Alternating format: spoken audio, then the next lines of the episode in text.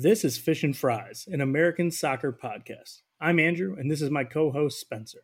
We want to bring you an American perspective on the world game.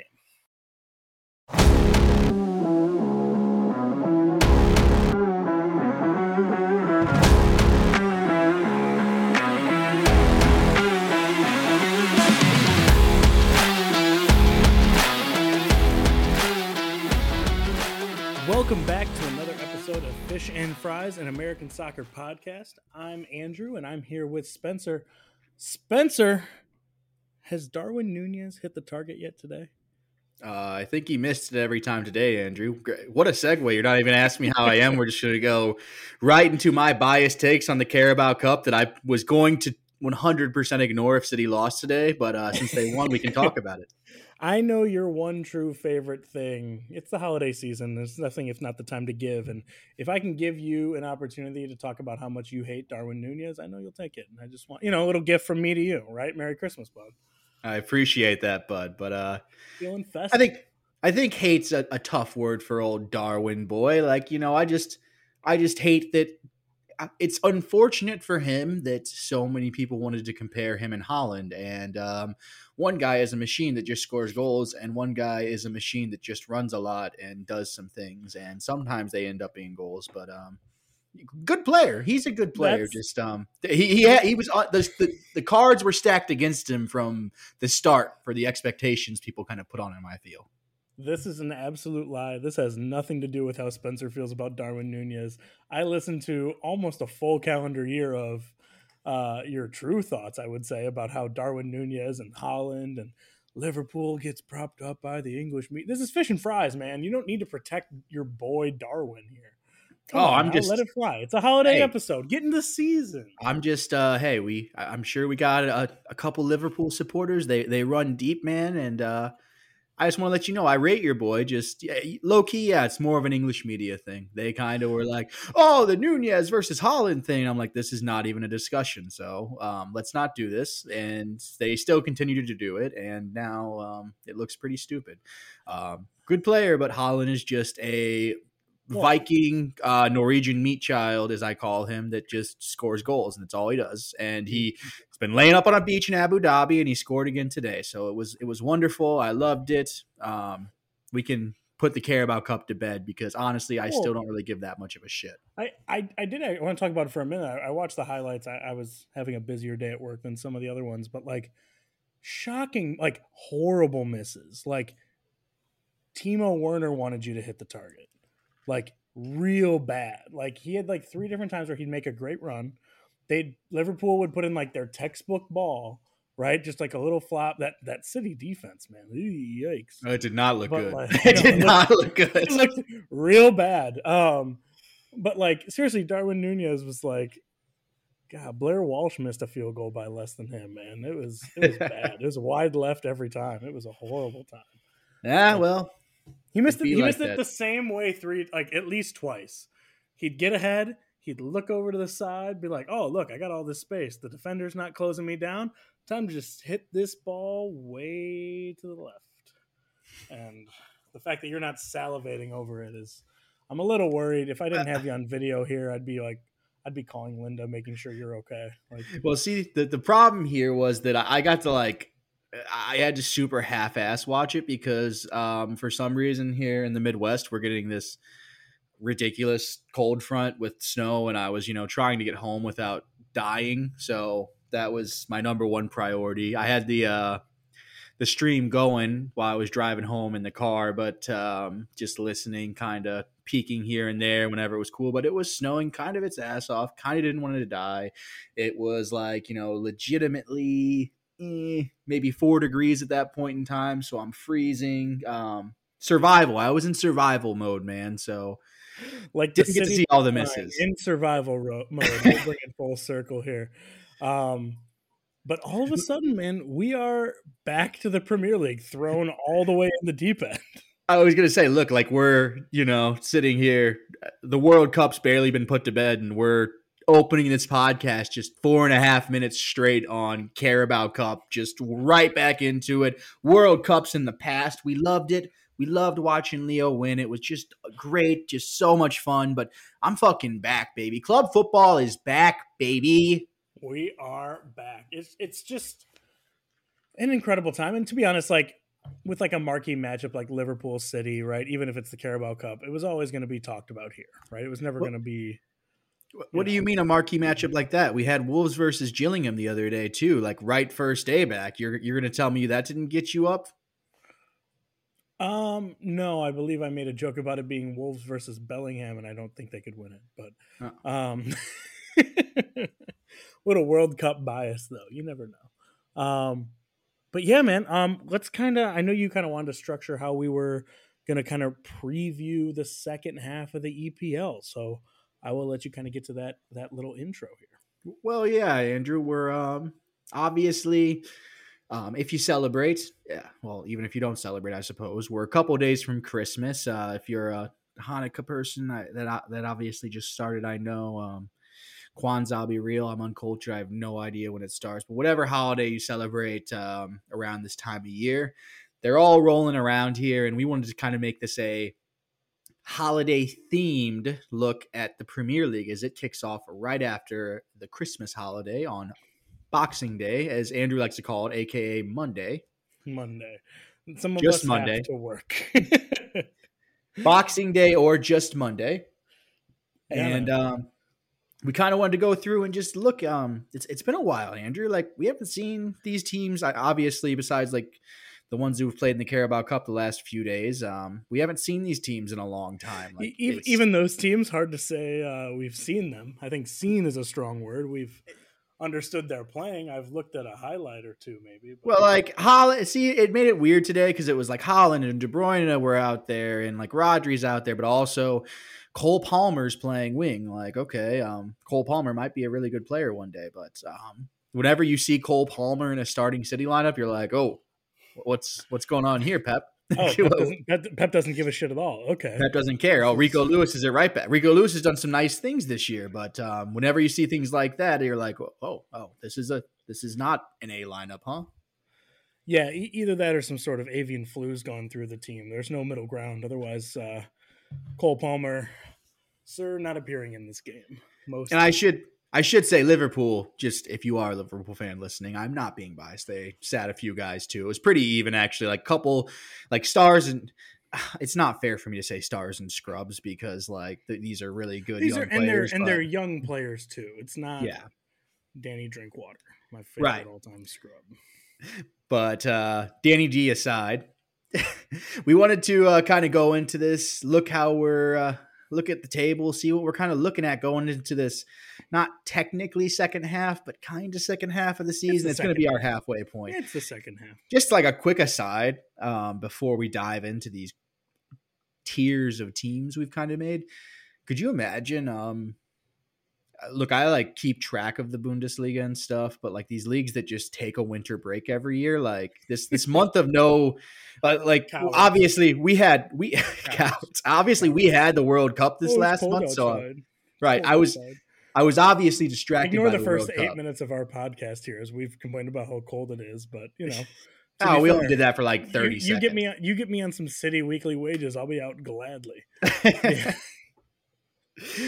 But shorts on, long socks would be great. But like we've been distracted this last month of having the World Cup, and there's just leagues that are just like, oh, we're just gonna let our players like spend a month with their family during the holidays, and I'm like, oh, that's that seems like a really nice thing to do, but sucks for my entertainment. We're Americans. We don't believe in time with your time off. We don't believe in pretty much anything to do with quality of life, especially when it comes to work. So get the hell back on the field. Yeah, my work's nice thing today. To watch. I had to go to work all day. I'm glad you guys are at home. I could use something to escape from. My work's nice thing today was sending me not sending me home. Sorry, I shouldn't phrase it that way. Telling me, hey, like an hour before my shift ended, you can leave if you want, but we're not going to pay you. And thank you for being here for like 7.5 of your 8.5 hours. We appreciate it. Yeah, mine was. Have a nice Christmas, I guess. Yeah. And then my boss proceeded to complain about the fact that we're off on Friday and Monday, but whatever. What can you do? Hey, speaking from somebody not off Friday or Monday, pipe down. Frankly, just keep that to yourself. Sorry, buddy. That was good. that was a stray. You're fine. Well, and that's why I threw it back because it hurt. But no, man. Why don't we get into this Premier League re-breakdown? It can't be a preview. It's already happening. Preview, whatever we want to call it. Next time there's a World Cup in the middle of the season, we'll have this absolutely locked and loaded with a grade A. 100%. We'll get there. If we got, well, the next one's in the summer. Shit, I don't know. 8 years from now, if they drop another World Cup in they can just Saudi Arabia or something. Oh yeah, let's just move this one. I mean, that's what they did with this one. They're just like, fall. We're doing it in the fall. Well, I tweeted out today from the account about the U.S. playing in Minneapolis in February when it was like -15. So maybe they should just do it in winter here. I don't know. I had no complaints except for when it was the summer and I didn't have my extra bonus soccer because I want my soccer and I want it now. It was a tough, long summer. It just didn't feel right. But It is not summer anymore. It is winter, just in the depths of the holiday season here. And we, as I said before, we're going just straight holiday mode. It's our holiday special episode as we look ahead. And we, if nothing else, we're coming to you guys with puns. Because we are a puns positive podcast here. Alliteration and puns. That's about all we got in our bag. Yeah, we also watch soccer, but those are the three things that I can. It's about all we're good at. Be responsible for. All we're good at. So puns we bring you on this podcast about soccer. And our first pun is that we've broken these teams kind of into groups, all 20 teams in the Premier League, and we've kind of looked at them grouped on where they're at in the table. And so our first three we're going to look at are our top three, and we have dubbed this the Rockin' Around the Prim Trophy group. And that would be Arsenal, my beloved Manchester City, and Andrew, am I reading this right? This says Newcastle United are top three. How long was I asleep? They've only been not playing for a month. Have they only played 4 games this season? They've actually let Newcastle keep playing uncontested in these games. So, yeah, they've just been able to rack up the points. But, no, I think that's actually kind of a good place to start because it's interesting to say you're in all disclosure, you are the one who put this these tiers together here and putting Newcastle into the top group but keeping Tottenham out when they've got a 1-point lead on them. No. I went straight. Or wait, sorry. Newcastle have a 1-point lead on Tottenham. Yes, and you have them in the 4th tier. 100%. I legit only did this off of the table. So do not. This is not us ranking the tiers. This is what the table said. No, well, I was gonna just make a bigger point about having Newcastle this high up. Right, they've achieved this. They've done incredibly well. Says a lot about how quickly you can turn with some money, right? Can turn a middle tier, right, into a top tier team. I guess my first big question for you here is, do you think Newcastle can continue this pace and be a legitimate title contender, or at least in the area? I think, honestly, I've been super impressed by them because they... And I don't have the numbers in front of me. Call me ill-prepared for this, but I know they have spent a good chunk of money. But they haven't, outside of what really the Isak move, they haven't done crazy transfer. Like they haven't done, as much as I love my boys, they haven't done Manchester City things like when they first got their money of just being like, oh, we'll just sign Balotelli and we'll sign just everybody. We're going to sign everybody. It'll be great. They've been a little more, to my surprise, pragmatic about it, and they've addressed needs. Like there's still guys that were on this team when they were like fighting against relegation. Like John Joe Shelby's still starting for them a lot. Almiron was there. You're not supposed to say his name. You're not supposed to say his name. People don't like him, and he does some shit things, but he's still. It's mostly that he looks like Voldemort. He does look like Voldemort, but he. He's been solid for them. Like Almiron, me and you used to always laugh about when he was being shoved down our throats by like the Premier League and USA account of like this young, what is he, Paraguayan? Yes, whatever. like this young Paraguayan because he played at Atlanta United, and we're just like, okay, well, we kind of care about like American guys, but that's great, I guess. Like Mexicans, well, like, it is a big thing for the league, but he's been incredible, man. He has been so good. He's been their best attacker. I want to say, like, if you told me he'd be like kind of outshining Saint Maximin, I'd be like, on what planet, right? Like, are we talking about defensive work rate and like get tracking back and that sort of thing? But Saint Maximin's been really, really good for them. And then I think the only other thing is, like, you're right. They're not making huge, big money signings, but they've done such a good job with the, like, setting the floor, right, that it raises the level of everybody else, right? They've got Dan Burn playing in a back three. He was playing, what, left back for Burnley at 6'6", right? they found him, they brought him in, and then they go get Trippier, right, who was rumored for – He's been so good for them. Right, and they're putting him in the position to succeed by playing as a wing back on the right hand side, letting him put balls in and get up and down the field, but not having so much defensive responsibility. And then I think the biggest one is Bruno Guimarães has just given this team such an attitude and like has really just made everybody else like so much better. Yeah, and I think Guimarães in particular, that was kind of the move where, to me at least, is a fan of a different top six team. That was like the one where I was looking at them and I was thinking, okay, Newcastle, they're going to be able to attract these players that are very highly rated in Europe, like these young players. Like Guimarães probably could have gone to any of the top six teams. Like he could have, if he waited, I think that because they got him in January last year, and it was a thing of like, I think City almost never do business in January. Plus, I'm not tooting my own team's horn, but the midfield's pretty loaded most of the time. But he chose to go to like a club that wasn't necessarily so loaded in the midfield and just be a star there. And he's been so good for them. Like a lot of everything that they do that's well goes through Guimarães, and he's been everything he was advertised and more. And since then he's found his way into this Brazilian midfield, right, being an important player for them. So like it's kind of the perfect meeting of like a team on the rise, right, willing to invest and get better, and you know, a player on the rise, right? It's the kind of thing that is really hard to do in a Premier League where these guys normally get bought up by a City, Chelsea, even like a Madrid wouldn't have been too far of a move for him, or playing, I think he was in the French league, right? Like yeah. If PSG got him and then he was sitting behind like Verratti waiting to play, I don't think any of us would be like, they've got to get Guimarães out there, but he's just really just shown this kind of new Newcastle attitude, man. It's great. Yeah. I'm pretty high on this Newcastle team going forward. If the question is what, like, are they going to be able to really stay in this title race? I honestly would say no. I think it's a bit too early for them.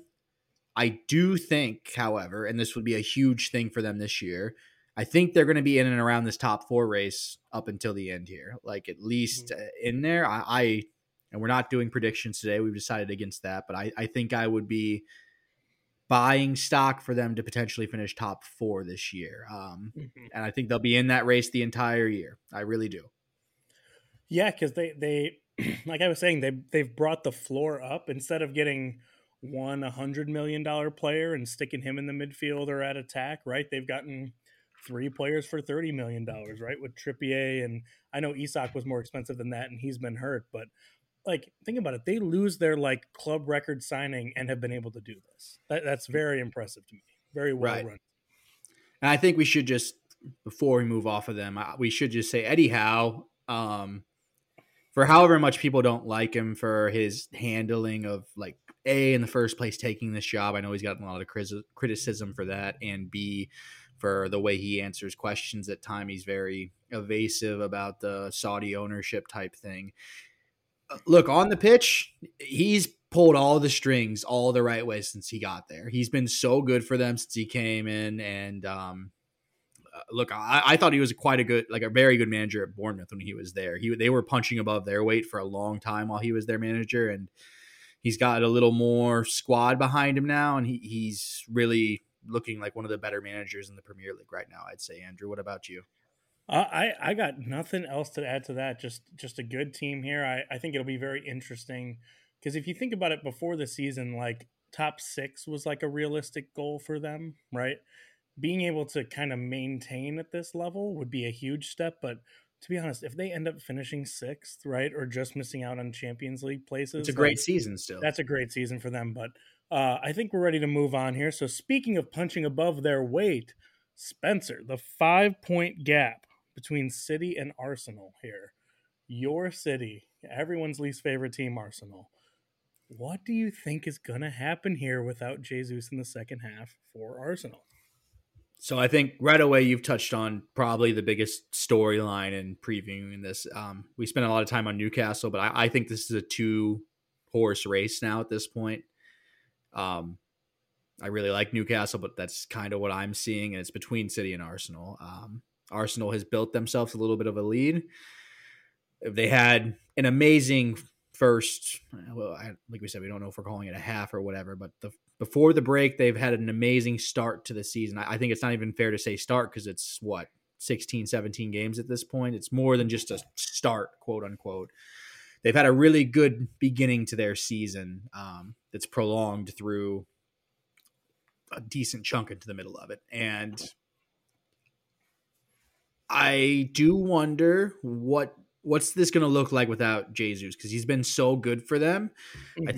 I think Odegaard is so good. He's able to just he reminds me a lot of a KDB, and that's about the highest praise I can give somebody. If you know how I feel about Kevin De Bruyne. Yeah. It's not a secret. Yeah. And he's been so good. Saka's obviously fantastic. Martinelli's been so good for them this year. Dude, I think he's the best of the bunch. I think he's the best attacking player on Arsenal. He's kind of weirdly underrated in that team, though. You know, he gets kind of lost. He's the third guy I went to, and he doesn't always start, right? You know what I mean? If one of those three guys, if we're all healthy, right, with Jesus, Martinelli, and Saka, right? If you told me hey, they're all healthy, but one of them didn't start, right? You'd assume Martinelli, Todd, back up the truck, baby. Go get. Martinelli, I think actually just re-signed. Yeah. Or at least rumored to. When that got brought to my attention, probably by Fab, let's be real. I was like, Todd, baby, go back up the Brinks truck. Go bring me Martinelli. But no, how Arsenal can kind of take it from being such a dynamic attack, right? They have some guys there, right? I mean, I don't know how you feel about the Arsenal backup striker role. I think they have okay depth, but the gap, I mean, I think they're weirdly, for a team in the best spot before all of this, are they weirdly the biggest losers coming out of this break just because of what they lose? So I think the problem for Arsenal that we all kind of saw before the season, or even as the season started, was this starting 11 or whatever you want to say, 12, 13, this bunch of players that they are typically throwing in their starting lineup. It's a bit shallow after that, where when you look at a City, they run basically too deep at every position, at least, and you're pretty if Haaland, God forbid, knock on wood, was to go down with an ACL or something, Julián Álvarez scored the most goals of any striker besides Kylian Mbappé at this last tournament. So it's when you look at Arsenal, they are a little more fragile depth-wise, which was always a concern. And when you lose a guy like Jesus, that's worrisome. There's a guy like Balogun behind him who, U.S. fans were all hoping somehow he switches allegiances to the U.S. because we'd love a 9 like that. But you do worry a bit more what's going on there. That's kind of your concern going forward with that. To me, it's okay, can Martinelli play up top? Eddie Nketiah is the other one I think of as being kind of a pest and can do that job, right? And by that job, I mean of being a pressing player. Can you throw Emile Smith-Rowe out on the left and then you put Martinelli up front? You know what I mean?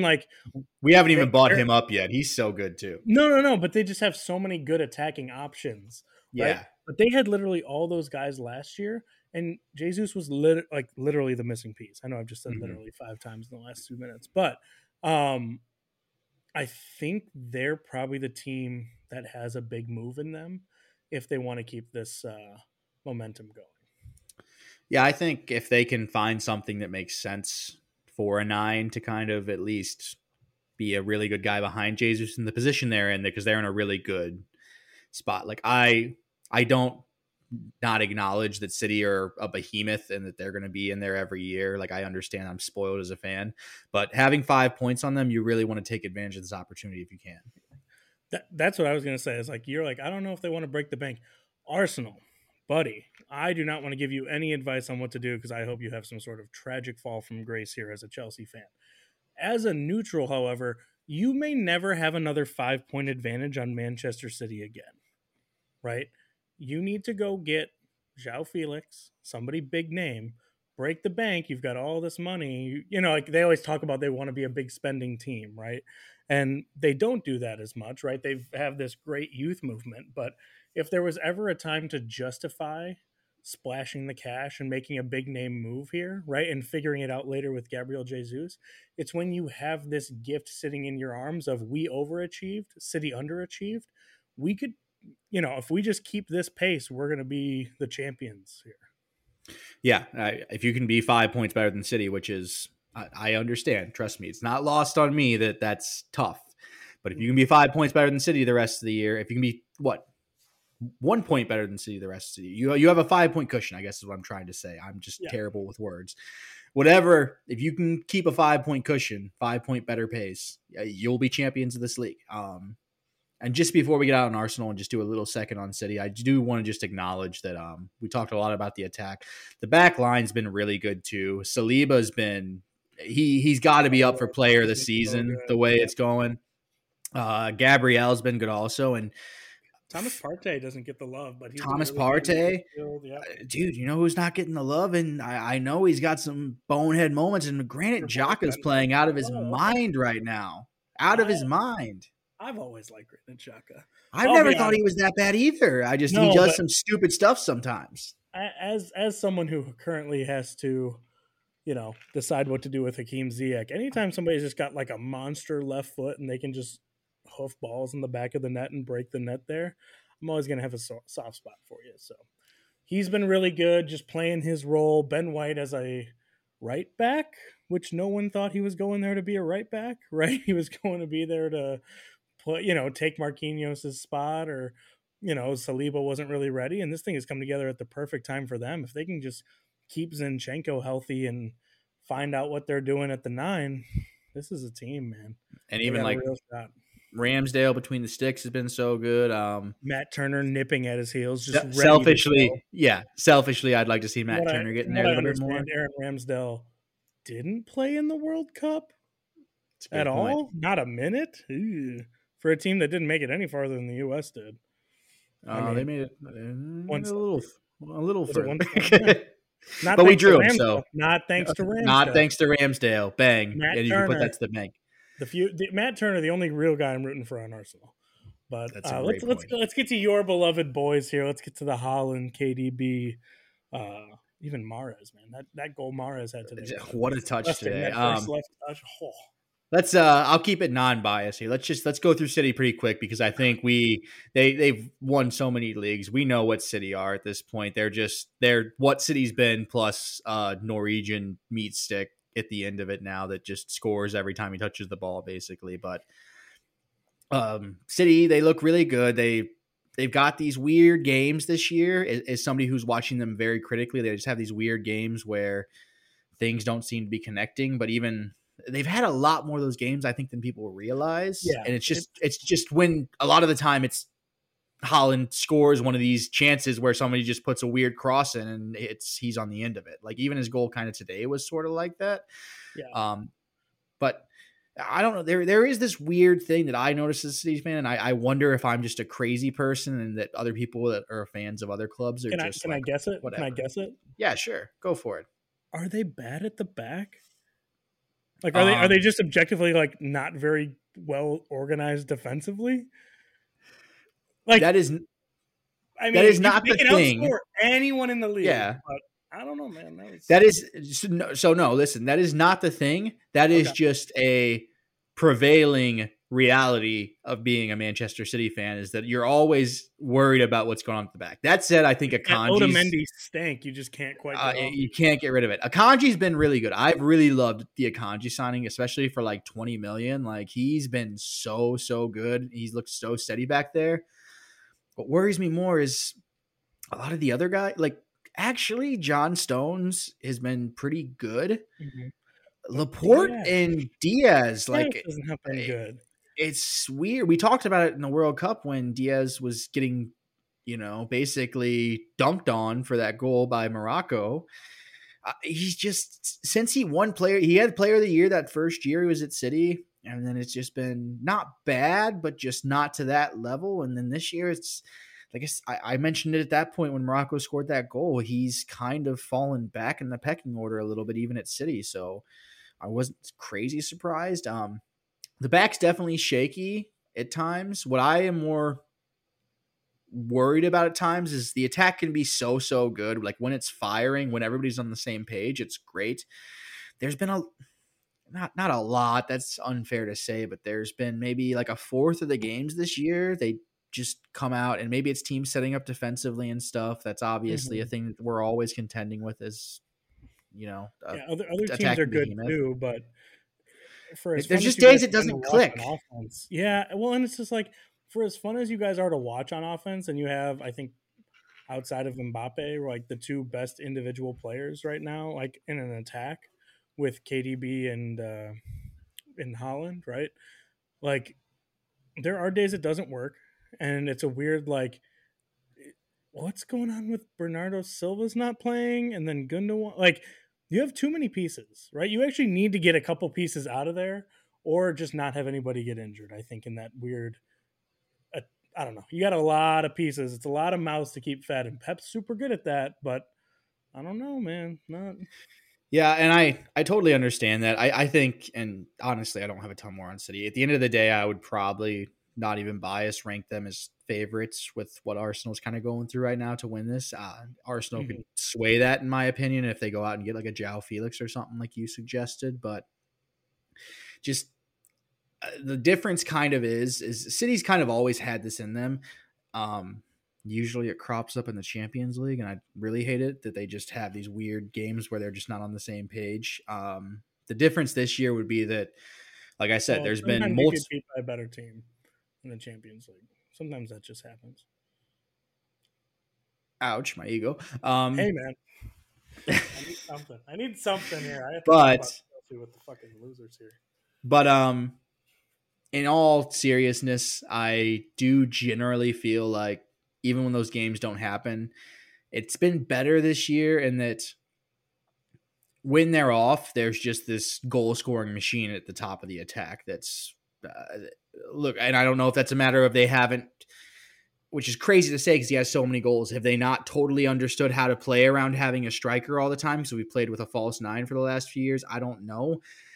But when you got somebody as prolific as Haaland, and even, like I said, if he was to get hurt, you have Álvarez, who was just one of the better players at the World Cup.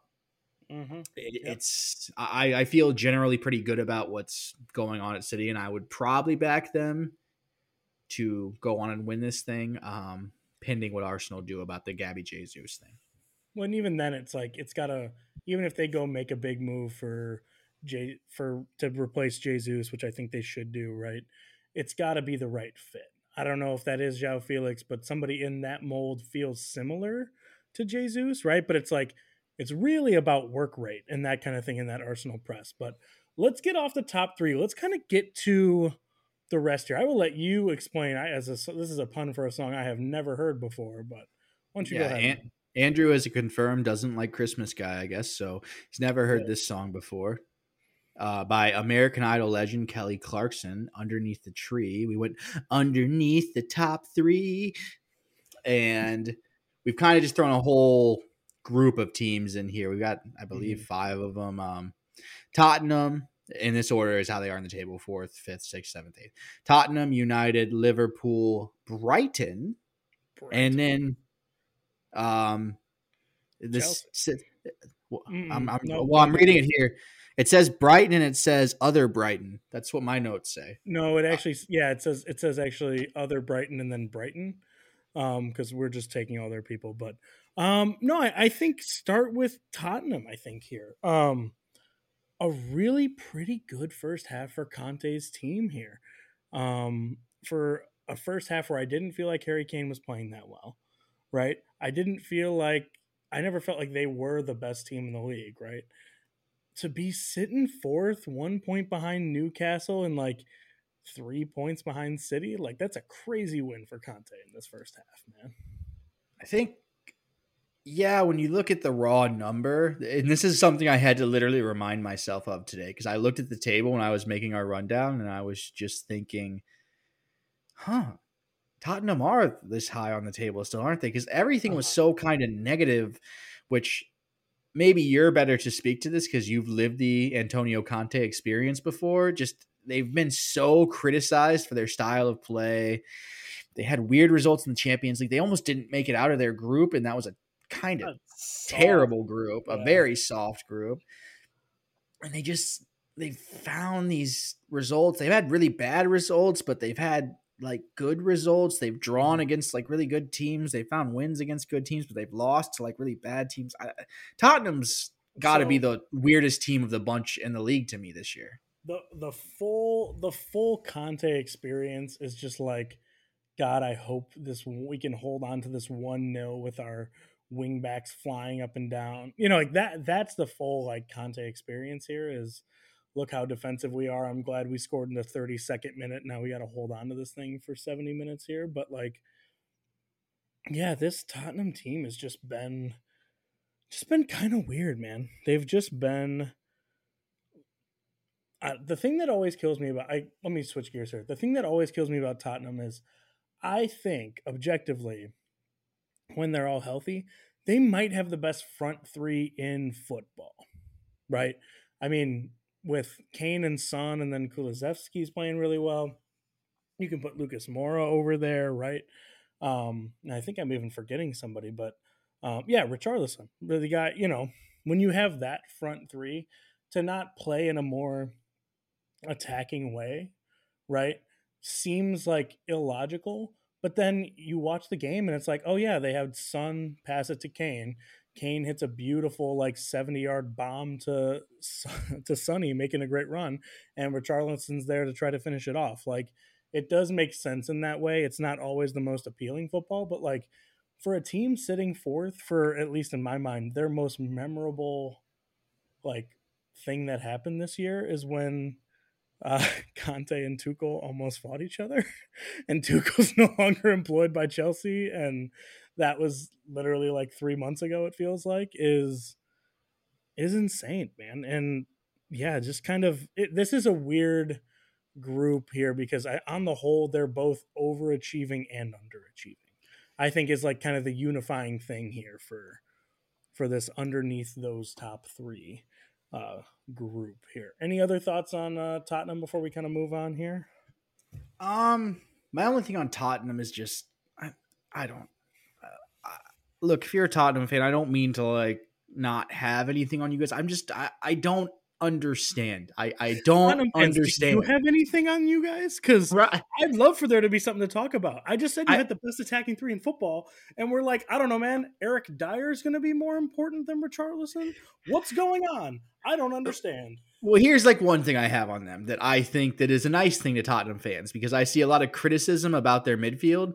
I think their midfield's quite good with Betancur. I think Betancur and Højbjerg are both very good, very underrated players. I think they don't have a really good 10. They don't have a really they don't look. There's one Kevin De Bruyne, but they don't have a KDB playmaker type of guy. They don't have that. I think I'm not saying it has to be a Kevin De Bruyne level. They don't have a Christian Eriksen. If they would have gotten Christian Eriksen back, I think that'd have been huge for them. I think they'd be maybe a little more attacking, but at the same time, the way they're kind of playing, Kane has. That's Kane's job. That's what we still call Harry Kane a quote unquote striker, but he's more become a false 9 number 10 closer to a 10 of like, he gets a lot of goals. Yeah, absolutely. He's still a great finisher, but he's, like you said, just playing 40-yard passes, like dropping to the midfield, playing great through balls to Son or Kulishevsky or Richarlison on the wings. And maybe, I don't know. I think their midfield's quite good. The back line worries me at times. I don't know. Tottenham just... They're one of the most perplexing teams in the league to me, because I look at it and I'm like, this is good, but also bad. Emerson Royale's good. Like, do you want me to think that? Because I can't get there. And you guys, like, it's things like that. It's like you have Lloris, right? You have this great player, and then you have like Emerson Royale, and it's like his best day is like pretty good, right? And his worst day is like he ruins the whole game from right wing back, which is not gonna fly in Conte's system, because I can tell you now, like, if you want to have Antonio Conte lose his mind, have a wing back like not play well. 100%. Kind of moving on to another perplexing team, just in that I looked at the table and I'm like, holy fuck, they are that high? Yeah. United, man. Ding dong, the witch is dead. But what's going on with Jadon Sancho? He just doesn't play soccer for them anymore. Just doesn't play anymore, apparently. Like, and that's what I'm saying. Like, this team's insane. Ten Hag, I don't know what you're doing, man. I mean, I know you're dealing with like kind of the getting Ronaldo out of there and everything else, but like I expected it to be a much more like kind of a pro United like stance from the media after all this, right? And they're still like just like I don't know. Yeah, I think they're almost as perplexing as Tottenham to me, because their points total is just, it blows my mind, right? Because when I think back to them, obviously I'm a City fan. And so if you're a United fan listening to this, you're probably, oh, you're a hooking asshole. Of course, you just think about this. The two results that stand out to me from United this season are, I know they beat Liverpool, and that's a great result. But the two things that stand out to me are City beating the absolute fuck out of them in the derby, and Brentford beating the absolute fuck out of them. Brentford. I know City. I know City just lost to Brentford before the break, so, you know, come at me. But, like, City lost, like, barely on, like, a late winner. Like, Brentford handedly beat them. And it sticks in your mind, and I think it's because they were just such terrifying results that for – casual that's not paying attention to them week in and week out, those are the things that stick out, and you're not realizing that they've been picking up points against like a lot of the teams that they're supposed to pick up points against. After a terrible start, they've kind of really stabilized the ship, and then Ten Hag's done a pretty solid job. I think he's navigated the Ronaldo thing very well. I think he's come out mostly on top in that. I think that he's navigated some other, you know, really what would you say, troubling waters with this team, because they're always such a they're probably the biggest club in the world, if not the biggest. They're one of the three biggest teams in the world, and he's everything he does is going to cause huge storylines, and I think he's done a really good job at that. They've gotten better at times, but overall, I think if you know, like I'm saying, as a casual, I look and I see them at fifth in the table, and I'm like, holy shit, maybe he's doing better than I thought. Yeah. I think you have to call this first half, you know, a huge success for them, right? They brought in their manager who they wanted going against Ronaldo. You can't argue with fifth in the table, right? Because they don't have the most talent. They have a lot of very good players, but fifth in the table is about right for their talent level, right? And they got Ronaldo to leave, right? They didn't even have to like try that hard. They got him to leave eventually, which he was absolutely causing Ten Hag and the whole team so many problems. Like, that's their biggest win, is going to be like a win by subtraction, because now they don't have to deal with all this Ronaldo drama. And like, do I think their midfield is okay? Like going to be like a good enough to compete at the top of this? Like, I don't know. Casemiro is going to have to kind of find that Real Madrid level. Eriksen's going to have to turn the clock back a little bit and keep Fred on the bench. But, like, I don't know. There's you're right in that there's still just some weirdness going on here, right? Like they do the big money move for Antony, who I think has been really good for them, right? He has an attitude. He plays super well. Really good at spinning. Really super good at spinning. You know, I'd like to see him and Richarlison have some sort of skill-based competition for time wasting and being an asshole. I'd pay to watch that. I'd pay-per-view that. I'd pay to watch it, but it would be such a hate watch thing. I'd be like, I hope they both turn an ankle. But like that aside, like I don't know how much you paid attention to it, but like this Jadon Sancho thing where he's just not practicing with the team is like insane to me. Like, yeah, this was their big money move last year to fix all the problems, which kind of goes, it's like the opposite of what Newcastle's doing, right? They're building a solid foundation so that when you sprinkle on these really expensive players, it's really good. United has for years been doing this big money move to fix everything, and it hasn't. Yeah, precisely. I think that's the issue is that, and I think they, under Ten Hag, at least it's looked to me, that they've kind of become a little more competent and that they're just not throwing money at the biggest player they're like linked to. Yeah. And look, they still might come back in for him, but like remember Gakpo in the summer? It was like his transfer value, which it might have organically done it anyway, was doubling just because he was linked to United before the season. And right. I mean, he obviously went and had a great World Cup. Right. But like this is a guy that I don't know if you saw Jesse Marsch's interview. Like he said that he was very close to signing with Leeds, and if Leeds could afford this guy, and basically United came in and were like going to potentially pay like twice as much. I'm probably missing the facts here, but I'm saying basically in a nutshell that this was a guy on Leeds' radar, and United would have had to pay substantially more for him, and United kind of showed restraint in being like, I don't think this is for us. Now, did that maybe not work out? Will they maybe have to pay double anyway or triple now because he had such a great World Cup? I don't know. But I think if nothing else, you have to like it if you're a United supporter and that this team is not just throwing blind money at people like they have in the past of like Pogba, Sancho, obviously, Ronaldo. Fred, Ronaldo. Yeah. So, but the thing for me here is like if they can get that back line figured out, right? I think Maguire and Varane both had very good World Cups generally, right? Varane maybe a little bit less, but like that's what Maguire's good at. You've got Lindelof and you got Lissandro Martinez, who didn't play much for Argentina, unless I'm wrong on that. But he didn't feature for them nearly as much as you kind of expected to with being a big-time player for United, right? Kind of this big Ten Hag's guy, big move. I think the most important thing for Man United as we go into this, right? And then I think we're about ready to move along is keep Marcus Rashford going, right? I've said this before, like I think Marcus Rashford might be the most talented under 22 or however old he is player in the world, right? You want somebody who's strong? He's strong. He's big and tall. You want somebody who's fast enough to play a winger, can shoot with either foot, and can absolutely bend in free kicks, right? Which we saw him do in the World Cup. And he had a banger the other day when they were back in the Carabao Cup, right? Like, feed the beast that is Marcus Rashford if United want, like, build this team around Rashford. Yeah, I'd agree. They definitely want to get him, and they have started to get him back kind of in form and to what we thought he was a couple of years ago. That would be huge for them.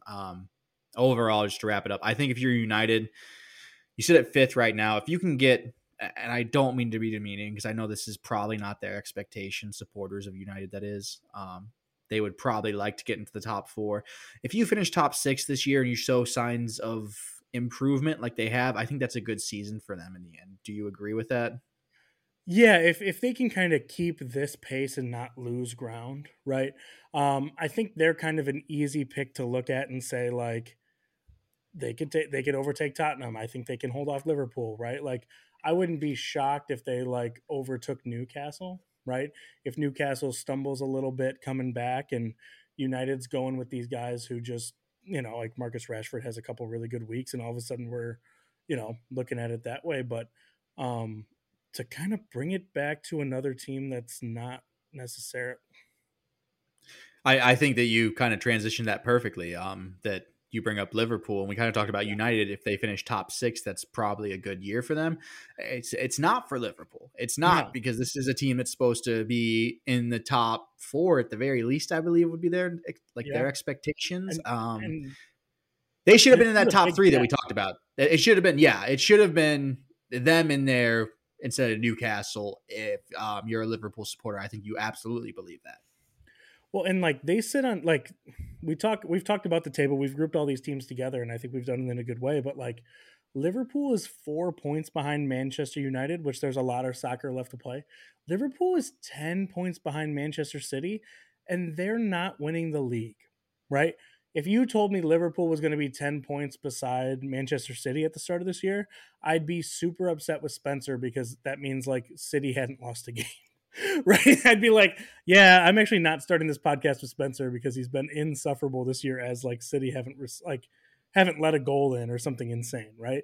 For Liverpool to be sitting here with 22 points from 14 games when they make this, you know, we talked about it a little bit earlier, but this big money move for that they don't usually do for Darwin Núñez to fix the striker problem and to be whatever the opposite of reward is, punished for it by teams this year has been super, I mean, kind of fun to watch, to be honest, because I enjoy Liverpool pain, but surprising to say the least. Absolutely surprising. They're, like you just alluded to, they're 15 points off the lead. 15. And this is a team that took City down to the absolute wire. The Aston Villa game up there, kind of right under the 93-20 Aguero game. For me of last year. Way under though. Way under. Yes. From a neutral perspective, super far away from that. Very important. 100%. But I only mean to say that for me, I believe I texted you during the game and was like, Liverpool are going to win the league. Like this is how close the margins are is all I mean to say. Yeah. And they went to a Champions League final last year. And Liverpool have done this weird thing. And I kind of said to you at the beginning of the season that they're kind of in every other year team where they're really in it. They're the San Francisco Giants. I got you. The San Francisco Giants, yeah. But I would not expect them to be this far off it. They're usually at least in and around it, I feel like, and this has been really surprising. And it's not even when they're good, they're still really good. Like the game they had against City where they beat City, they're still really good at times. They just sometimes don't against teams they should be beating, they just seem not to have it. And if they can get that ironed out, I think at the end of the day, they're going to finish top six. They're going to figure this out enough for that, but they need a little more consistency. It's really hard to bet against the infrastructure they have, right? Of Klopp and Salah and that midfield. You know, like they just showed, like we joke about Jordan Henderson, right? But he was just a super important player for England at the World Cup, right? It's very hard for like to look at their floor of how they could do and think they're not going to do well. I think they need to do the opposite of what we've been saying for like Newcastle's done such a good job building this floor. Liverpool has the floor in place. They need to go get some sort of difference maker in that midfield, right? They need to go get, and I mean, it's really hard to go get that guy in January. I think there's going to be more of a market for it this year with the World Cup, right? There's a natural ending point to these guys with their teams, right? They haven't played, you know, most of these guys in the World Cup haven't played with their team for a month and a half. You're at a natural ending point where you can go somewhere else, which is what the summer provides. Liverpool needs to go make a big move here and kind of cement themselves at near the top of this again. Well, and that guy is Bellingham, obviously, is the guy that's been linked to them very heavily. And if they can go out and get that, Enzo kind of is a backup, but Bellingham's been the guy that's really been linked to them of if they can go really assert their mind. Now, the thing is that if this gets, they are for sale, so we'll see what happens. But if this gets to a, you know, certain stratosphere of price, they've shown in the past that they're not willing to go there. They kind of did it on Darwin Núñez, like you said, but I don't think there were many teams willing to pay $100 million for Darwin Núñez. It kind of came out that they were almost bidding against themselves for Núñez, right? And you'll never know how much. I think there are teams that will. There's several teams that will pay close to $200 million for Jude Bellingham. So well, if they get into a battle, I don't know if they can come out on top on that. Like an Enzo would be great or something, but I'm with you. I think they need somebody in that midfield because like a Thiago is really good when he's there. He's fit enough. Well, and he's past it, right? Like they need life in that midfield, right? What made that midfield so good, right? When they were really is like they were an all action midfield, right? Like Naby Keita, not a great player, right?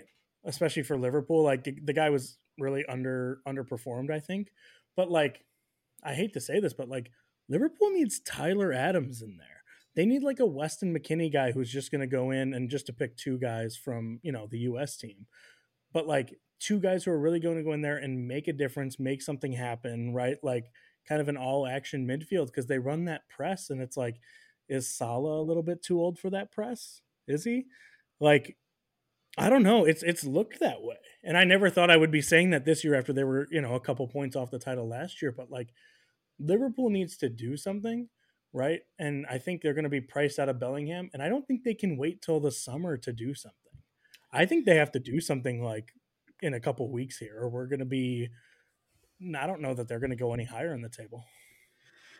I think I'd back them to, at the end of the day, I think they're somehow going to find their way to top four. I really do, honestly. But yeah, I'm with you. They need some big signing, something to kind of just breathe life into that team. That squad's obviously been, they've got a amazing core, one of the best cores in world football. They just need something to kind of breathe life into it. And they've got one of the best coaches. Yeah. I didn't really think they're run very well, right? Like, you like to talk about the wage structure. I think they got that thing rolling right now. It's just, you know, Luis. And then, like, they lost Sadio Mane.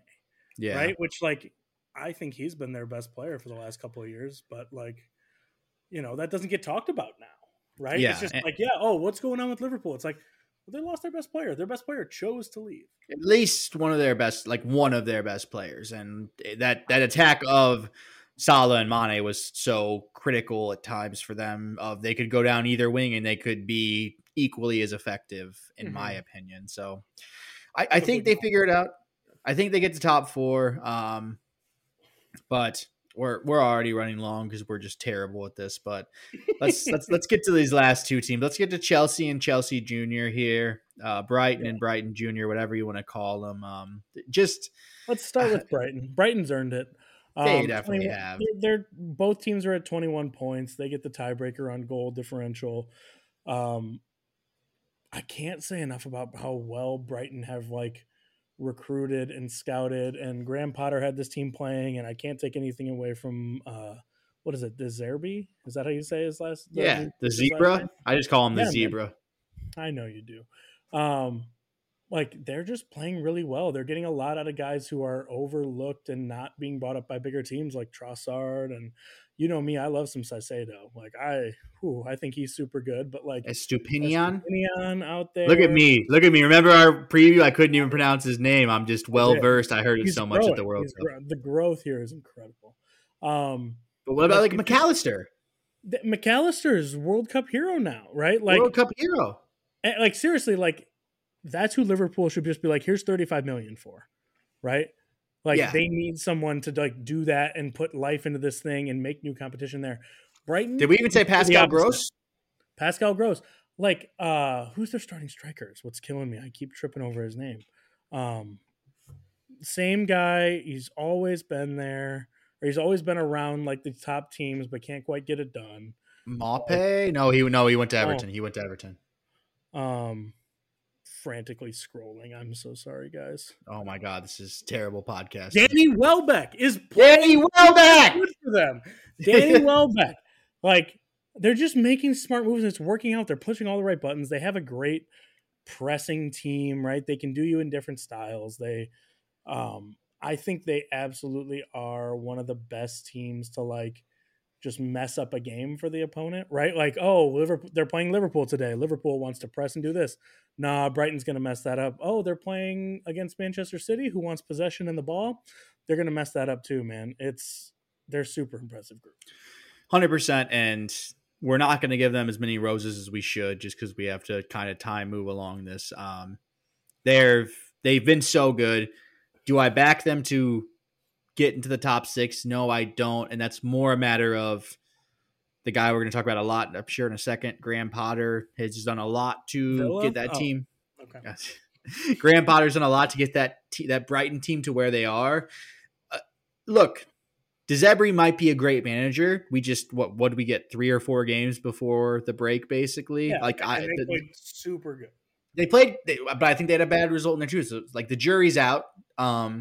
if he can continue to do what Potter did and the infrastructure that Chelsea did not steal from there is strong enough, maybe they stay in and about it. I think they're going to be, they're not going to fall off. I don't think they're going to fall off and finish 14th or something. I think they're going to be in the top 10 probably, but the jury's really out on Brighton. I think it almost makes them hard to talk about that.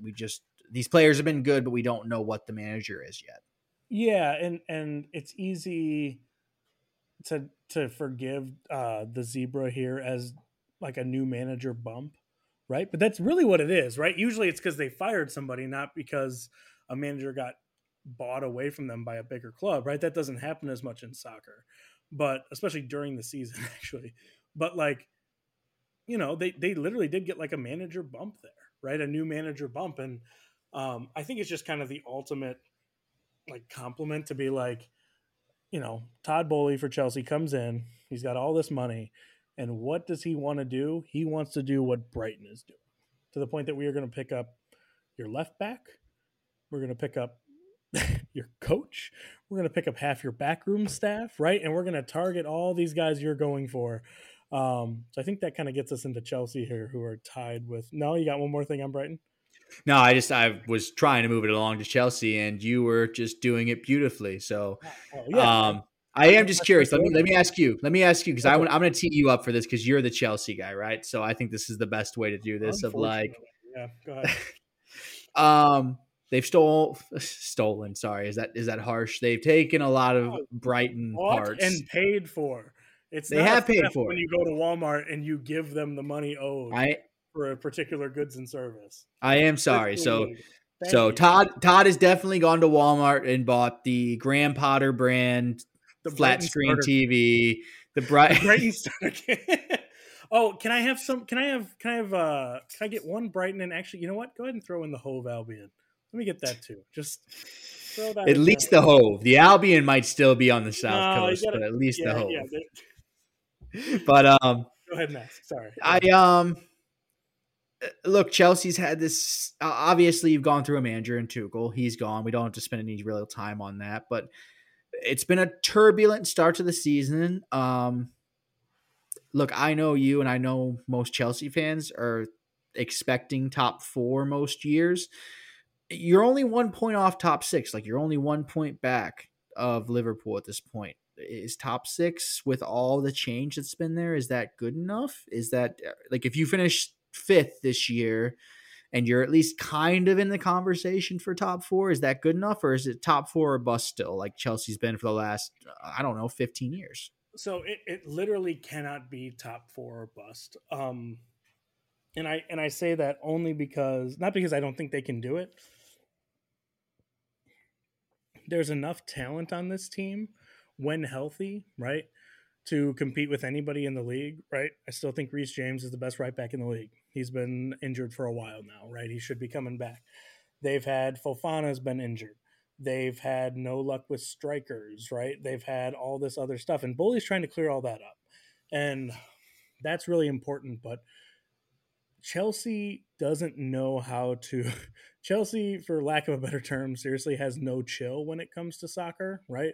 The second there's a loss, we got to get rid of everybody. Everybody on the team's gone. All the managers are bad. And Todd doesn't want to be there anymore. Like, he can't do that all the time, right? He's investing in all these young guys.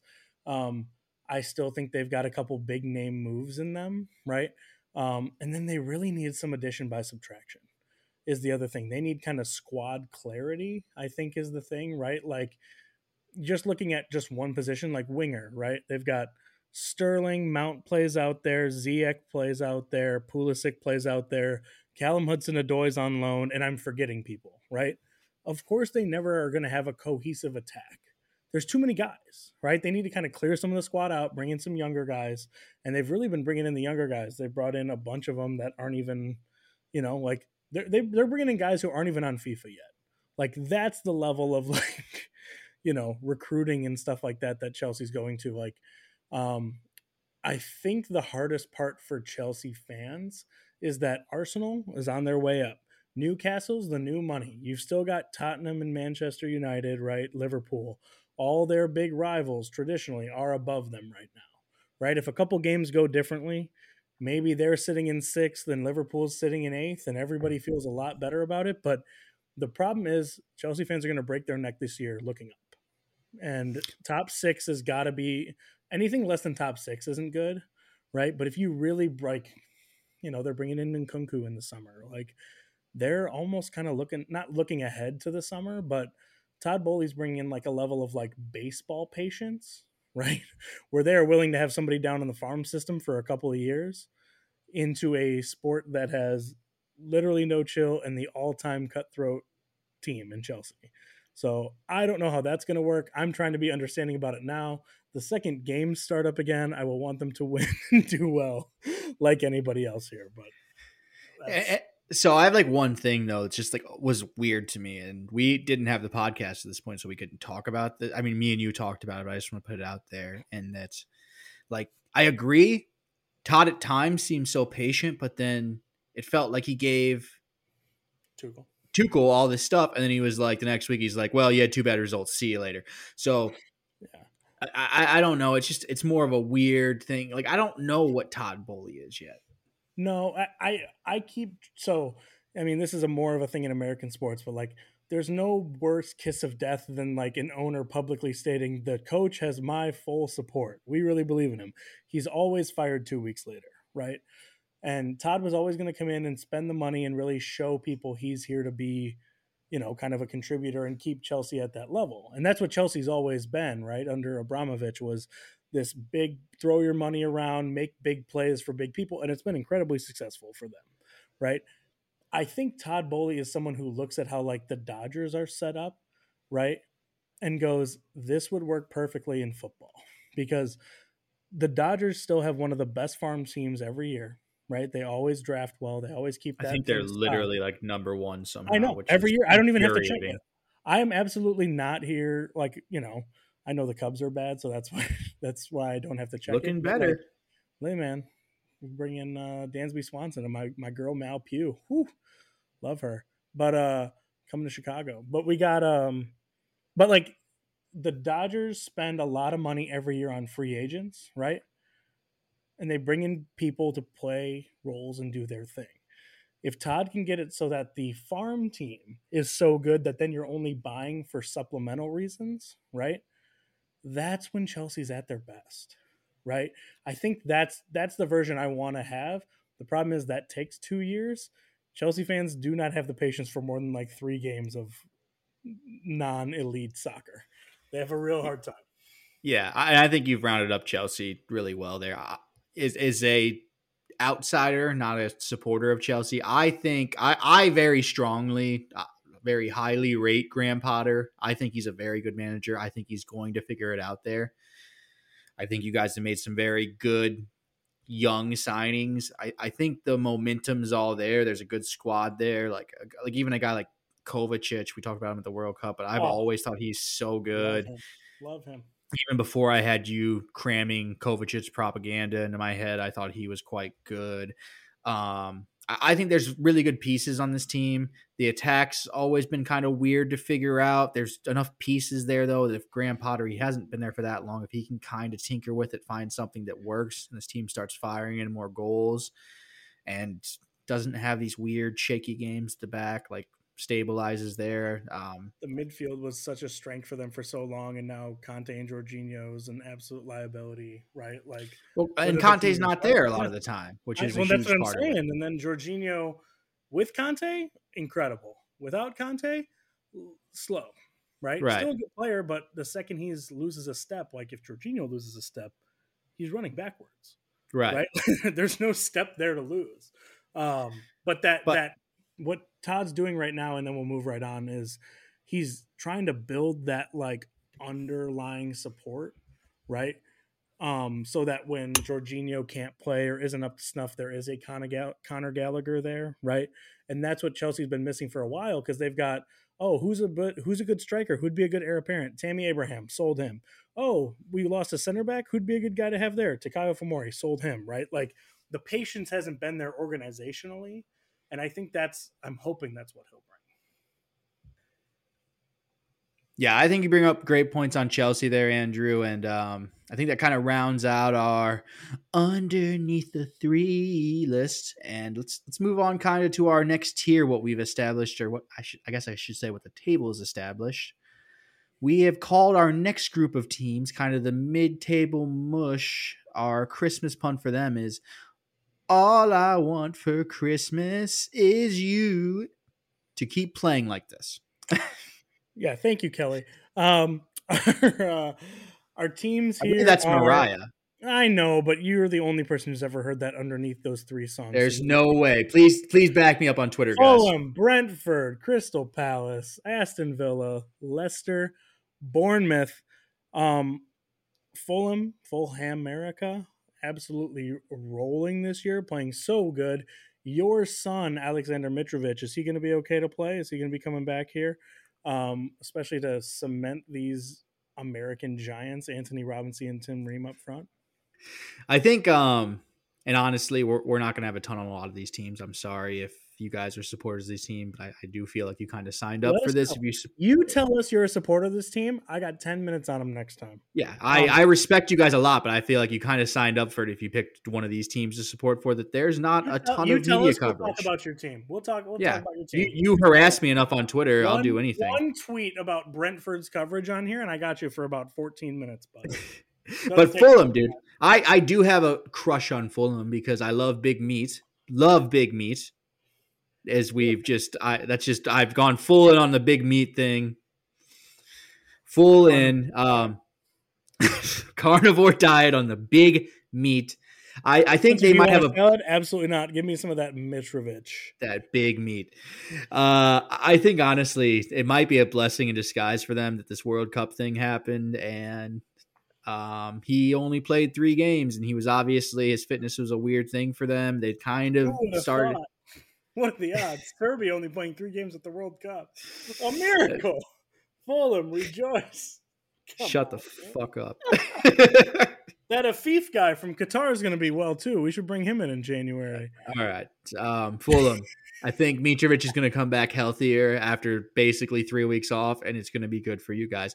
Brentford, you're like basically Team Denmark, so you kind of had the same exact thing, so it might work out well for you guys. Anything else on Brentford? Not really. I think they've played well to be this high. Is Ivan Toney going to play again? I actually don't know if he's suspended. This is terrible podcasting. I don't. If he doesn't play, where the goal is coming from? I don't think they're going to get relegated. But where do the goals come from? Can Embuemo?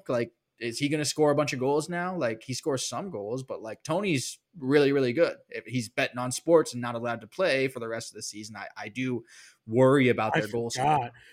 This is why not only do you guys need this podcast, we need this podcast to come back from here. Your boy was sitting there kind of thinking man, and you brought that up. My first thought was no one's brought up Ivan Toney in a minute. And that was a hot topic about where he's going to move in January. And those talks have dried up for a reason. He's going to hang out with Andre Onana, our most recent bet on sports guy, right? Wasn't that him too? Maybe. I don't know. But no. So I think Brentford, your big thing. You're gonna need a new identity. You guys have been the scrappy kids, and Ivan Toney finishing's been carrying you. I don't know that that's going to happen. So now you guys are just scrappy kids. Glad you got some points earlier in the season, though. Should be enough to keep your heads above water here, right? You never want to say any of that too early, but really a good start for the season for you. Crystal Palace down here fighting with Fulham, Brentford for the scraps. Is Wilf Zaha going to be on this team? I know it's just a fun thing to always talk about, but they should just give him when an NFL player or an NBA player retires and hey man, you own 8% of this team now. Is Wilf Zaha 100%. Going for a 30% ownership stake in Crystal Palace? Because even that feels like a punishment. I'm so sorry if you're a Crystal Palace fan, but for since I've liked the Premier League, the last, I don't know, 10 years or whatever, I've never had anything on Crystal Palace besides, I know there's more there, but I've never had anything besides Wilf Zaha is pretty good. And then it's a good loan location for Chelsea kids. And you teed me up. You teed me up so perfect because the only other thing I had was last year, wow, Gallagher is really good. And then he went back to Chelsea and he like barely plays for them. I'm sorry if you're a Crystal Palace fan. I think you guys aren't going to get relegated. You're not even going to be close to that. You're going to finish literally like 10th like you do. Maybe we'll loan you guys somebody in January. You know, keep your heads up. We'll swing a guy your way probably. I think Joachim Anderson's kind of good. Good. I think Gahey's pretty good. I mean, you guys always weirdly play good against Manchester City and almost upset us or do upset us. It's hell to play. Like you but guys, like I'm so sorry, you guys. You guys are just like made for like a gutsy 2-1 defeat, and I can't. You know, like from a Chelsea and a City fan, it's just like, God, do we have to play City this week, or we have to play Crystal Palace this week? God, and I always like your logo with the eagle, and I like the. It is a good eagle. You guys are in London. Like, I saw that you guys have like little because hey, Chris Richards, you know. We're American fans. So I saw that he was doing like a TikTok with the like dancing cheerleaders. That was kind of cool. So cool on the cheerleaders, I guess. Like way to bring American sports into it. Like develop my boy, Chris Richards. If Crystal Palace was a college basketball team, I would tell you guys to move to a new conference. You need a little bit of something. You need to look a little bit special. Like, look, I know you've been in the MAC forever, but you need to go to the Horizon League and really show your special. But I'm sorry. I'm just absolutely asking to get walloped by them. The definition of mid-table, I think, Crystal Palace is, and they kind of always are. The definition of why aren't they better? Because you look at their team and you go, oh, I think Eze is pretty good. I think Wolf Zaha is really good. We should bring up Eze, yeah. Well, but like, how many dudes like that have they had where you go, man, if Eze could kind of put it together here and be a really good player, I think he could be, you know, he could go play for one of the big teams. And then he doesn't. And then he doesn't. And then is Eze the next Will Zaha? All of a sudden you're like, Eze, yeah, he's like a good young player. And you're like, he's going to be 29 before it's like, oh, you're just in a weird vortex of non-relegation. Okay, so much on Crystal Palace. Aston Villa. Way more than I expected. A team actually worth talking about. A huge manager move, and they got the biggest jerk in the world playing goalie for them. Is this, like, I mean, in a good way, right? Like, my favorite psychopath. I personally want my goalie to be an absolute danger to society, right? Just like that level of confidence. Should I just like totally excommunicate myself from the City like fandom? I would think about a straight swap deal. Into the swap. I think about it. I love this psychopath. I love him right now. I'm definitely way too much buying into the hype, but he is good and he's psychotic. And it's because I haven't seen Ederson in a month. He's a fucking psychopath too, and I love that about him. I just need to see it again.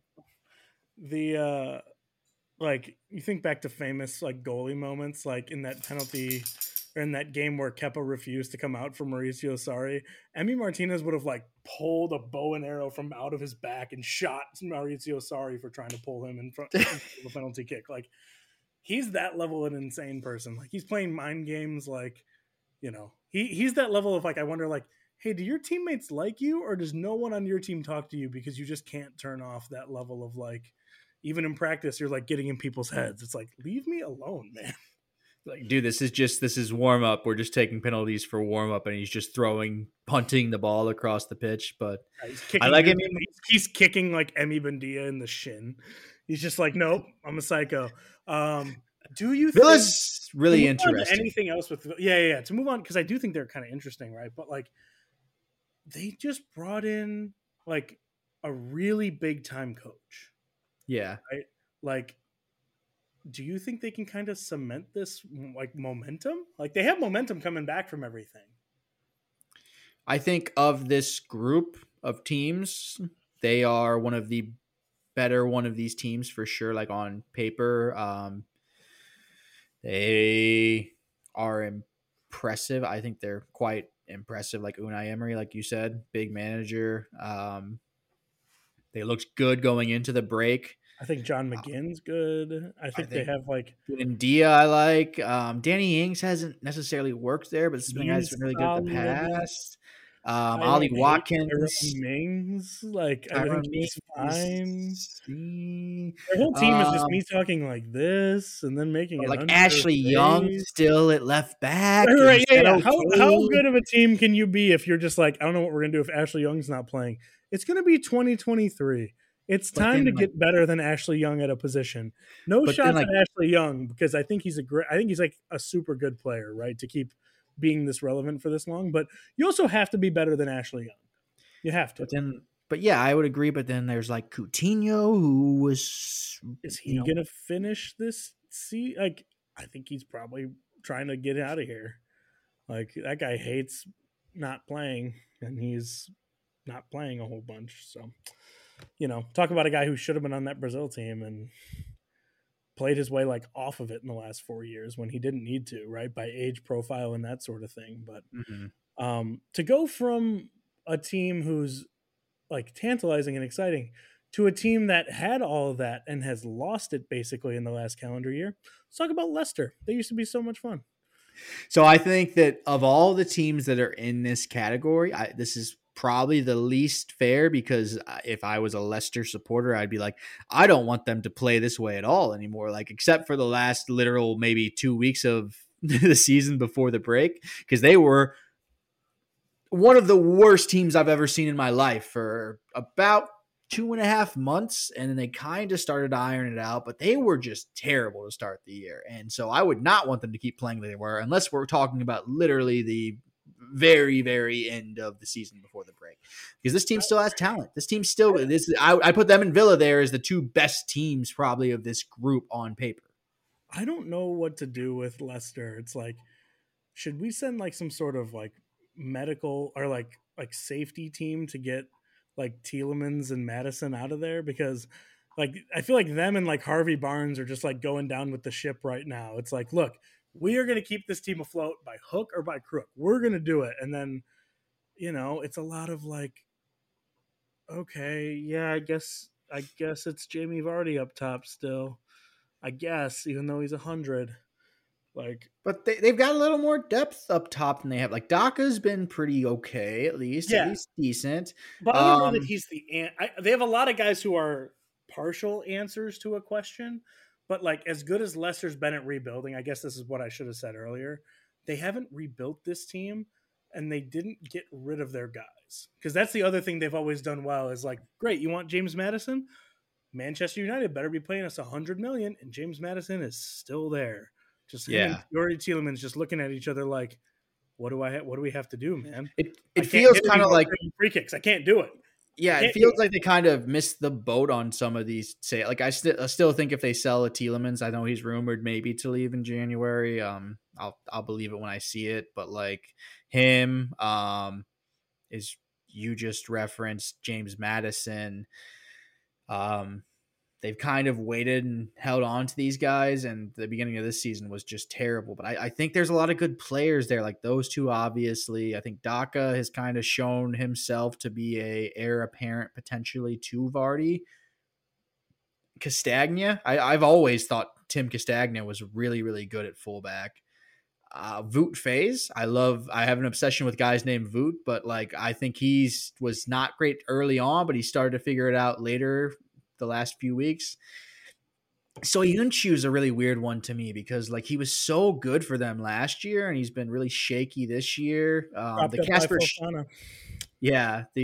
Kasper Schmeichel sale before the year was all really weird, and putting Ward in net. Like I don't think it's been his fault at all, but that was just like a weird, maybe threw the team chemistry off type of thing. The whole team is weird. It kind of like we're going too long on a team that has not earned us talking about them this long.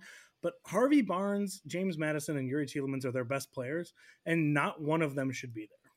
They should all be gone and replaced with guys in 2 years that Chelsea wants to buy for $80 million.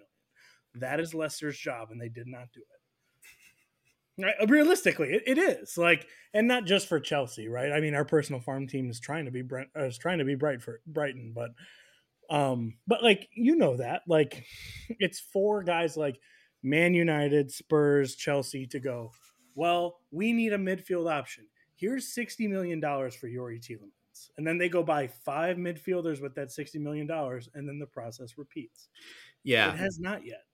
But yeah, they've been slow. I think the way you worded it was quite harsh, but I would agree that in general their path to success of late has been picking a couple guys, like it's been Vardy, obviously. Vardy and Schmeichel were like the two kind of mainstays in that team for so long. Mm-hmm. And the other guys, like obviously when they won the title, like an N'Golo Kante. Riyad Mahrez. Like that's what I mean by their job. Danny Drinkwater was like important to them when they won. I know that obviously that sale did not work well for Chelsea, but like these are, I'm more saying they moved these guys on for big money and replenished. And they've kind of stalled on the, like they've been like, okay, Tielemans is key to us, but I kind of, I'm agreeing with you in that they're like Tielemans is key, but also Barnes is key, but also Vardy's like they're holding on to too many guys. They're not kind of restocking the cupboards. And they have this reputation of being super difficult to negotiate, and they always get a great deal. Look at the Fofana one, right? That Chelsea's going to be paying for, out the ass for the next couple of years here, but. It almost to their detriment a little bit here, but let's give Bournemouth some flowers, man. Look at them. Look at their overachieving, like getting above Wolves, getting above Southampton, Everton, West Ham, all looking up to Bournemouth. Your five favorite things from Bournemouth this season, Spencer? Go ahead. Five? You want five of them? That is a joke at just like Bournemouth. Kiefer Moore fan club? Yeah, that's actually what I was teeing you up for. Can that be like three of them? It is. And then the other two are how tall Peter Billings is and the fact that dude is still like playing soccer, even though like, not that he's too old or anything, but he's just one of those guys just like, you were there for up and down in that championship, man. Like good on you. Like Bournemouth, but you know, jokes aside, playing really well, like doing the best of these teams that normally have to scrap. Right. And this is a team that lost 9-0 to Liverpool and everybody sent them down and I don't know, what was it, September or something? Everybody was like, Bournemouth, obviously, they're this year's Norwich. They're going down. See you later. Cast it aside completely. I always think that, you know, I'm never one to shy away from saying I think the British media is so sensationalistic that they will just send people down after one bad result and the season's over, basically. Bournemouth's a trickier team. Like, look, they've gotten battered a few times. When they have to open it up, they are absolutely, in every sense of the word, they are fucked if they have to open a game up. But if they can frustrate you for 60 minutes and make you have to go route one kind of ugly football in the last 30 minutes, they're going to win that. There's a lot of tall guys in that team. They will head balls out of the box heroically. And sometimes they will catch you on the counter. And they play well for what they have, right? They're greater than the sum of their parts. I would agree with that. Yeah. And that's not to kind of diminish them. I'm looking at you said that 9-0 and it reminded me, like, I'm looking at their goal difference, right? They have the third worst goal difference. I'm surprised it's third worst. They're negative 14. There are three teams at the bottom that are atrocious goal difference, but you know, like Leeds, not to transition to another tier without you introing it, but Leeds has a negative 4 goal difference and they sit behind them in the table, and Bournemouth has negative 14. So like those results do matter, but man, that was a tough start to the season. 100%. But that's, Bournemouth, if they keep playing the way they have been outside of that, you know, 9-0 and City battered them, I know, and I'm sure there's been a couple other bad results in there. Mm-hmm. But if the points keep adding up the way they have, they'll be safe. And if they're safe, I think they're the team out of every team that came up last year. Almost everybody had them in their bottom 3 at the beginning of this year. So if they stay up, it's a great season. Overachieving. Great start, man. Yeah. Let's talk Leeds. Let's talk a little. Well. Hold on. Don't you dare move on without letting me get my Christmas pun in, buddy. Yeah, it is the most wonderful time of the year for puns. Right. And for our last group of 6 teams, these are our bottom 6 at this moment. And for them, Andrew, I can just say one thing. It's beginning to look a lot like championship football. For these 6 teams, Andrew. Yeah, man. And that's your key, by the way, for future reference when we're picking song pun titles. More, it's beginning to look a lot like Christmas. Less Kelly Clarkson and Mariah. But jokes aside, Leeds is low, I feel like, for what they kind of had their sights set on this year, right? They've battled a lot of injuries. Jesse Marsh has done a pretty good job of keeping that whole thing together there. But I was really hoping to see them in that next group up, right? So to have them down in 15th with, you know, what, how many points here, but disappointing, right? What we team we obviously like and root for with all the Americans, with our boy Brendan, you know, tough to see down there. They have kind of become the new full America, just in that they have obviously Brendan. They have Tyler Adams. They got Jesse Marsh managing them. We all obviously are rooting for them kind of as our second team if they're not your first team. Fun to watch. Yeah.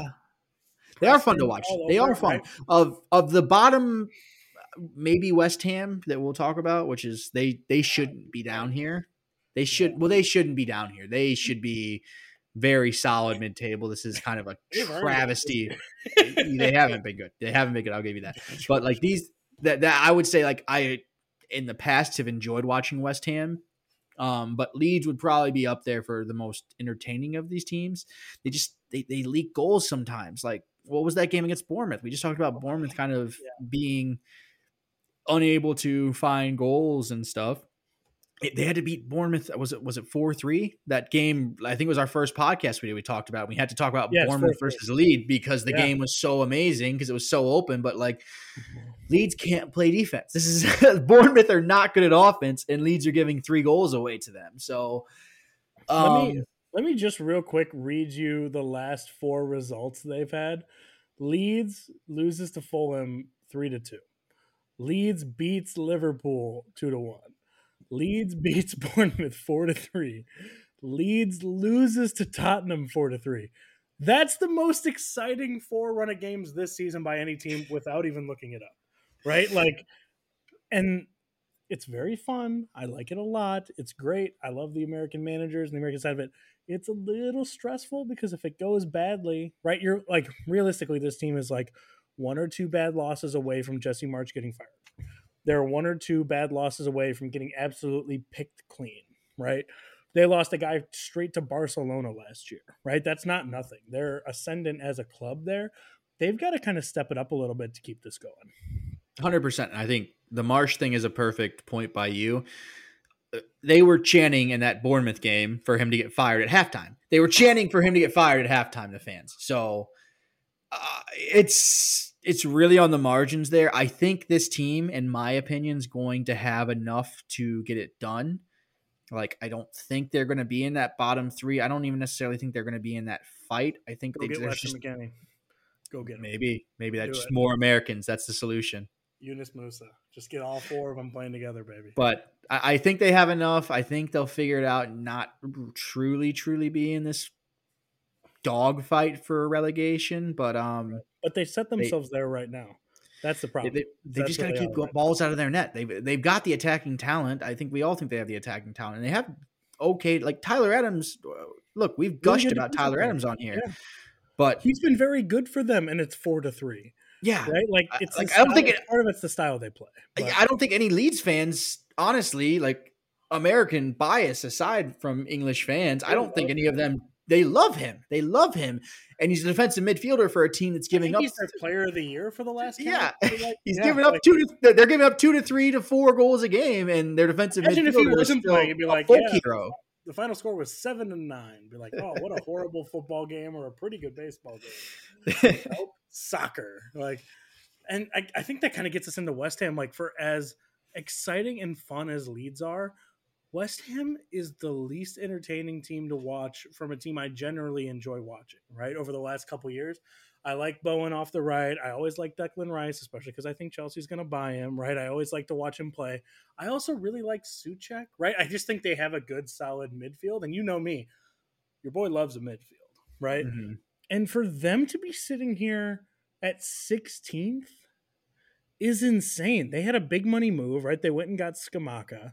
Right, like that was a big, wasn't that him? Right, Scamacca for, and I know he's been injured and stuff like that, but like they get Lucas Paquetá, they go get a starter for the Brazilian national team, and you're sitting here in 16th. Like the fact that David Moyes has a job right now seems insane. Yeah, I think this is the worst team that can't believe they're this low. I think it just has a ton to do with obviously last year, I think I very much rate this team, but they punched above their weight last year, almost finishing in the top four. Mm-hmm. I think they really rate Moyes for that. They really like what he's building there. Like, there's even of guys you didn't mention, like Gufal, I think is so good at wing back. Mm-hmm. Fabianski between the sticks has been really good for them. They're good everywhere. They're really good everywhere. I honestly, and maybe it's just, you can call it lazy, I think this team's been just really unlucky this year. Really unlucky. They're way better than their position in the table. And I think that they've had some really unlucky results. Like even Scamacca, like you said, that was a big money signing. He's been injured a bit, but he hasn't even been bad. He's had a couple some really nice goals for them. And I think when we're talking in 6 months from now, I think they're going to be comfortably mid-table, and we're going to kind of all forget that they were down here, honestly, is how I feel about West Ham. Yeah, if we talk about them anymore, that 6 months from now will just be the end of this episode. Let's move on to Everton, one of the big six, I say, as a complete joke. Frank Lampard, scratching and clawing to keep this team relevant, they do things like that, and then when Chelsea wants to pay them $40 million for Anthony Gordon, they're like, no, we're fine. Here you are in 17th, probably wishing you had $40 million for Anthony Gordon. Let's be real. But just a confusing, just like another team, I'm just like, you were a big team a couple of years ago, right? A pretty good team, a pretty well-sized team, and just absolutely down here getting dog-walked most weekends. This is a team that people that earlier this year were like, had a couple okay results, not even good results. I think they beat United, I believe. They had some okay results. I mean, we talked about United being kind of surprising where they're at, even for how they've been. I haven't believed in Everton one time this year. I think Everton is exactly what they were last year. I honestly do. I don't think they're any better than they were last year, and they were fighting for survival last year. I think that's exactly what they are. And I know Everton has a strong following in this country. There are lots of Everton fans in the U.S. Mm-hmm. They're in a bad spot right now, man. There is not a lot to like about this team, in my opinion. No. I truly feel that way. Seriously, outside of Anthony Gordon, they don't have anybody to... And I know that just because he got a big offer from Chelsea, right? There was no one to really enjoy watching on this team. They are not fun to watch, right? All those things we just said about Leeds, right? None of them are true about Everton, right? I think Calvert-Lewin's really good. He's never fit. He's never fit. But even then, that's a bad investment. Everton, that comes back on you, right? As much as, not to bring it back to Chelsea, but it's you can't get mad at Aubameyang when Aubameyang's not fit to play. It's he's hurt all the time, right? Mm-hmm. It's the same with Calvert-Lewin. You want to be this big guy, and he absolutely has. Calvert-Lewin has enough talent to keep them out of this, right? To kind of rescue this from them. It's on him. It's on him if he wants to get out of here, because he's got the talent to do so. Yeah, and they're a team that's they're so. Kind of we talked about not even boring. I don't know if that's kind of yes, but not really what I'm looking for. We talked about United earlier, and we were how United's done a good job of getting off this let's just sign somebody with a big name thing. They sign big names, but they're always the worst big names. I feel they're I know who that is. Gary Mina, we've got center back solved. It's you super don't. Hey man, I get he's very tall, and the World Cup was kind of fun with who is he? Is he Colombian, right? Yeah. Wasn't he on that yeah, he was the one who's he had four header goals in the tournament. Yeah. He's on that team of frauds with James Rodriguez. But that's their idea of a big move. And it is, but it has not been enough to keep them afloat to where they need to be. When I started following the Premier League, they were talked about as part of the Big Six kind of, and they are dead. Well, we literally, because me and you are on a very similar Premier League timeline, it was the Everton Cup was finishing 7th. It was every year there's the top 6 and then it's Everton. And Tim Howard, keep the whole thing going, right? They'd kill to finish 7th. They'd kill to finish 7th now. Yeah. And it's just Allen. When Allen went there, we thought Allen was a good player. No, it turns out not. No, I think he's bad. And I don't think he's bad. I just think he's got that Everton stink on him. Right, but Dwight McNeil, okay, you were the best attacker at Burnley who just went down, and you were the only kind of creative player on that team, and he's not doing enough there. There's just – it feels like they just have all these players of we thought you were good at one point, but like, I don't know, figure your scouting out, man. I don't know, because everybody that goes there stinks. Even you could even say that about, unfortunately, my boy Frank Lampard, the manager. Like, hey, you got Chelsea to fourth with no transfer. I thought you were good at this. It's like, actually, he's not. And that's their whole Everton team. Moving on to a team that is unfortunately probably right where we thought they would be, but has been kind of fun along the way and kind of in a good run of form here with 2 wins out of their last 5. Nottingham Forest, no name on the front of their jersey, but kind of fun. Like, they're always kind of fun. They're always good for like an early goal when you're not watching their game, right? When it comes on the top right corner of the Premier League, you're watching City, I'm watching Chelsea, right? On the top right, when the score comes in, it's like, Forest is up 1-0. Like, all right, maybe that'll be good. And by the time it gets to halftime, it's like, yeah, Liverpool's taking them behind the woodshed. But I think Nottingham Forest, there's times when they look good to me. I think they have some good players there. Look, dude, I think at the end of the day, to me, what they do, like before the season started, like 26 transfers. Yeah. Like there does not feel like there's cohesion in this team. It's like they literally, we have it in American sports a lot more. It was like an expansion draft. They just were like, oh, yeah, we're going to keep like 2 players and we're just going to add a bunch of people and just see how it works out. And maybe it'll work. Sometimes it does, but usually it doesn't. Yeah, let me just read you some guys who are currently playing for this team. Oriol Mangala, Morgan Gibbs-White, Chico Kouyaté, Jesse Lingard, Harry Arter, Serge Aurier, Willy Boley, Renan Lodi. Like, this is an insane group of guys to have all in this team. But like the thing with Nottingham Forest is they're like historically a very, like one of the bigger teams in England, right? For them to get back to this level, it's very important that they stay up and not be a yo-yo club. They're right on the edge of it right now. Unfortunately, they're looking up at teams like Leeds and West Ham, who I think are unlikely to drop back that far. But at the same time, I really just think like it's important for English soccer, right? For a big team like that to stay up and build. But I don't think you can be like upset with where they're at right now. Yeah. And I think there's like some good pieces there. Like I think Brennan Johnson is decent. I think Nico Williams, I think he's looked really nice to me at times. I really like Nico Williams. Yeah, he would look really good backing up somebody at Chelsea.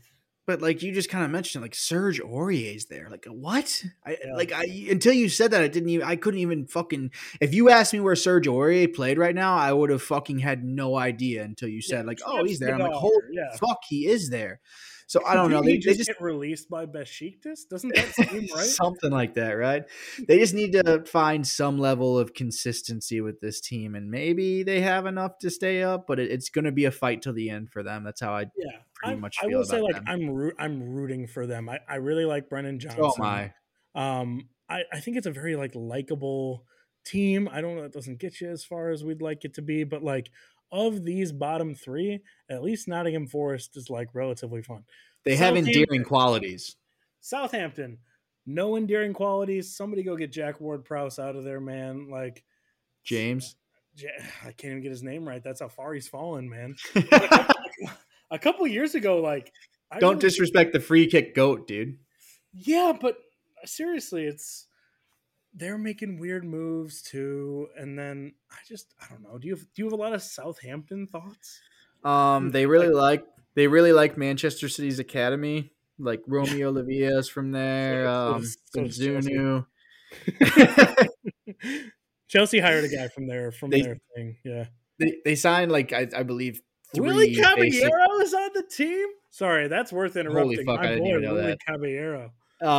They really like City's academy. They've gone so young. They sacked Hasenhüttl like right before the break. Mm-hmm. I don't know. Like I think they're better than like a couple of the teams we talked about in this group, but I also don't know that they are. Like I think they are. I think James Ward-Prowse is really good. I think there's good players in this team, but like they sold a lot of guys and like they went so young, and this is I believe you and I talked about this in the past. That this isn't FIFA career mode where you can just sign 19-year-olds and be like, oh, we're okay. Yeah. No, like I really, this is like the opposite of the sum being whole. What is that phrase? Like the whole being part of the sum. What is it? I'm tripping over sum being greater than the whole. Yeah, see? Yeah, sum greater than the whole. So let me put it this way. You totally mind pretzeled me. I like all their parts individually. When you put them together, it looks like shit. Like I like all their parts in 3 years. No. I like them all right now for like a bigger team to like buy and sub into their game, right? Like I think Sekou Mara, their striker, is pretty good. I think Che Adams has like been a weirdly pretty good like English striker, like a Premier League quality striker. Like you can do worse than Che Adams. Like Romeo Lavia, I think Joe Aribo has been pretty good for them. James Ward-Prowse still, I can't believe is there. Stuart Armstrong's fine. Like you can go on, and then like they bought Salisu and then Bella Kotchap, who are actual career mode guys you go and get from $3 million in France, and you stick them back in the lineup there. Like, I don't know that this team is going anywhere, but like they've kind of done like a young retool. I almost wonder if they're ready to drop down, right? Play a season in the championship, and then a lot of these young guys are going to be pretty good in like a year. But that's a crazy strategy to have. It's a terrible strategy just because like the money involved. I think that, look, if you were, what's a good team to go for here? If you're like, oh, I don't want to say it because I don't want to hurt your feelings, but like if you're Chelsea and you kind of have a free hit this year of, look, we're transition kind of, and you went really young, and like the worst you're gonna do is you have young guys and you have a couple really good stalwarts in the team. Like you're gonna very comfortably stay up. Like Southampton, it's fucking madness to me for them to just be like, oh, we have James Ward-Prowse and we'll be okay. Like Salisu, I guess he's even youngish. Like they're just like we'll just James Ward-Prowse and Salisu and a bunch of fucking 19-year-olds figure it out, guys. Like it's madness to me, and they kind of deserve to be in the spot they are.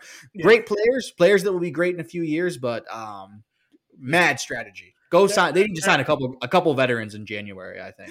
Every player on this team is either a 20-year-old that is like showing great potential to steer just right from career mode, or a guy you would add for squad depth. Like, oh shit, like Armando Broja got hurt. I don't know. We could bring in Che Adams for like a year and a half. Like, does that sound good? I'll give you $8 million for him. Yeah. I'm not going to give you more than that, but I think he's a good player. Speaking of like good players, let's round this out with the Wolverhampton Wanderers, no longer the Portuguese portal here, but they just signed Mateus Cunha. Like, what are they doing? Like the second panic striker buy of the year already for them. They've got Jimenez, whose face was broken. It hasn't been the same. They bring in Diego Costa, which is not a good move anymore. And then they bring in Mateus Cunha, who I think is a good player, but now that he's moving to Wolves, I don't know that he's a good player anymore. If you go to Wolves right now, I think I have to reevaluate how good I think you are at soccer. I think Wolves have maybe the least identity of any team in this league. Mm-hmm. I wouldn't say maybe. I think they do. I think Stone Cold did. I think you and I texted about it a while back. We were just like, remember when Wolves were fun, like 3 years ago? They were fun. They were so fun the first couple of years when they came up, when they had Neves. Like those guys. That's Neves is still there. Neves is still there. Traore is still there. Like Pedro Neto's still there. Traore's not there anymore. I'm looking at him on the roster right now for them, but yeah. I think he's loaned. Is he loaned to Barcelona then? He's not playing for Barcelona. Is he not? No. Are you sure? Daniel Podence is there. I've always thought he was good. Like, João Moutinho is still there. Like, Nathan Collins is talked about as, like, a good center back people buy. Max Kilman is another guy. Like, Jose Sa was, like, regarded well, but, you know, he's given up 1,000 goals already this season. Like we can't even keep your team straight. That's crazy. We're pretty good at keeping teams straight, but, like, the fact that they've basically just been like, yep, run it back again, and they're just getting worse and worse and worse with no identity is crazy. Yeah, I just Googled it. Traoré is there somehow. I don't know. I know he went to Barcelona. I have no idea how that happened, which is kind of my point of this team is just so irrelevant to me that, like, I would have been – when they got Traoré in the first place, when they came up, it was like, whoa, Traoré's going there. Whoa, and then he went to Barcelona. Then they sold him straight to Barcelona. I thought they sold him. Did they loan him? I don't even – I have no fucking idea how he's back at Wolves. But he's got that Wolves stank on him, man. You can't. You think you can leave Wolves? Nobody leaves Wolves. You're just there. Apparently not. You can still start for Spain or for Portugal, Ruben Neves, but you can never leave Wolves. There's nothing exciting about this team. They're so fucking boring to me now. And their whole team, like all their players playing in the championship next year, is the funniest thing I've ever heard. Like Ruben Neves played how many games with Cristiano Ronaldo at the highest level, won the Euros with Portugal. Buddy's not going to Stoke. I can tell you that right now. Like Wolves, no wonder you already have I think it was 40 million for Mateus Cunha from Madrid, right? Like real money.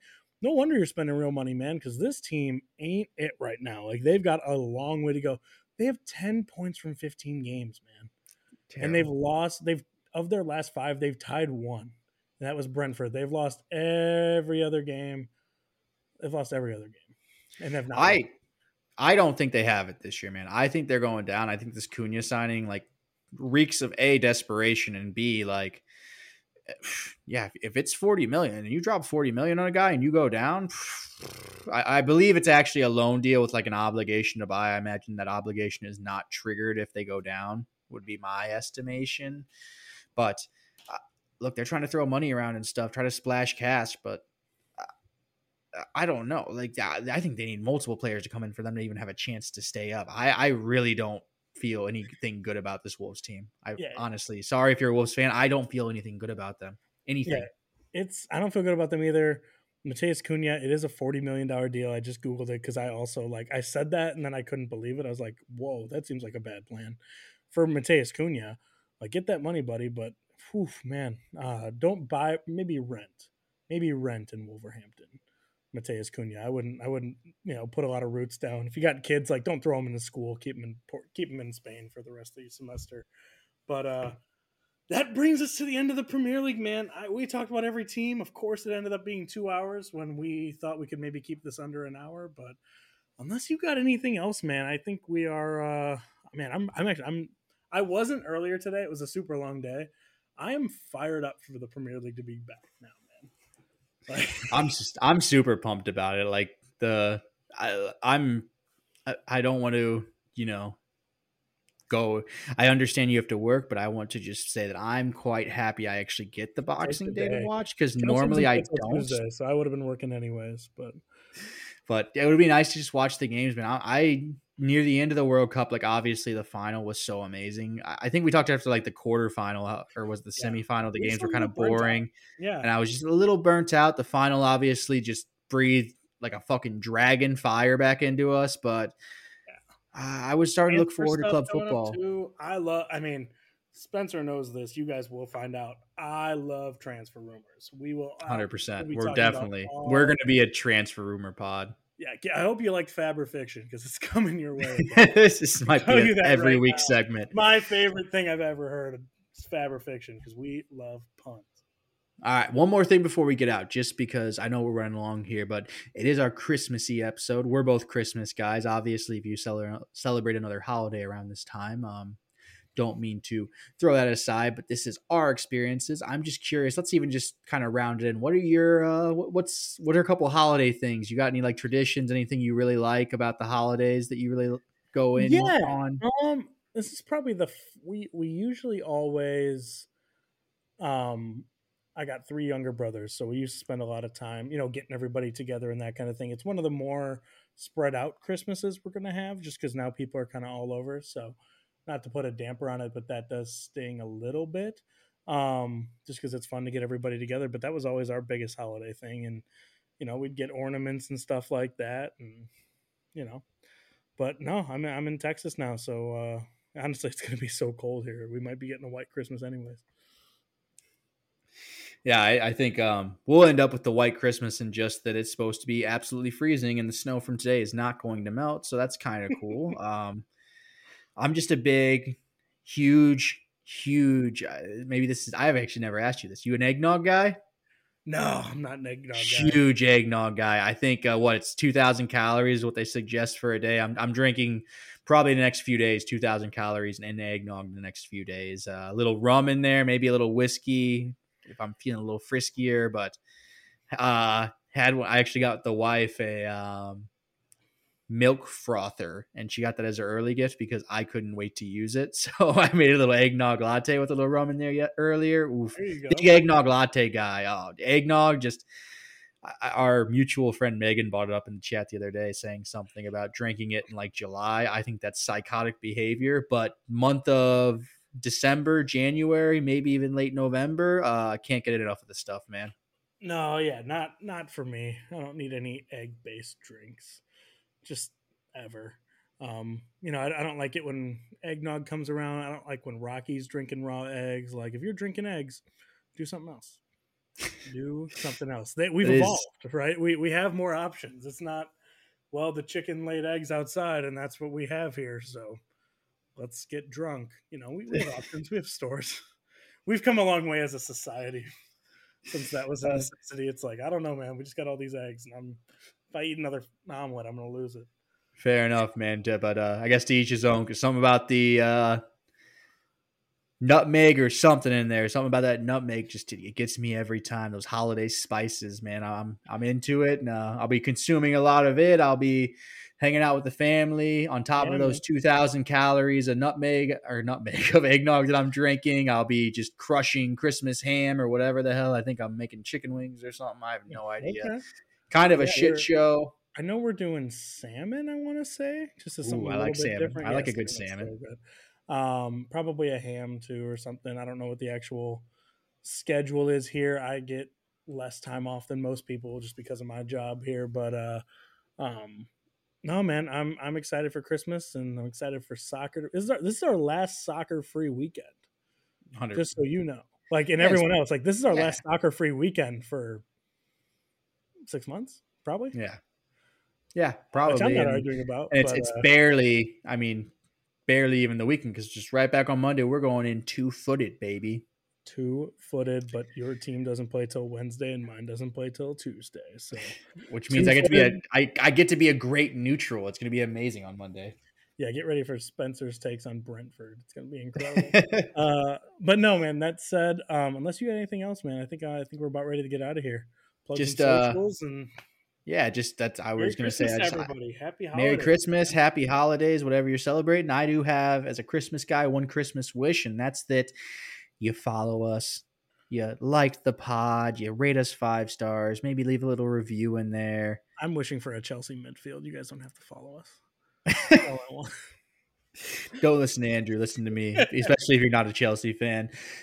Give us that. Follow us on Twitter @FishFriesPod. We've been popping off on Twitter, just getting all kinds of engagement on there. So come join us on there.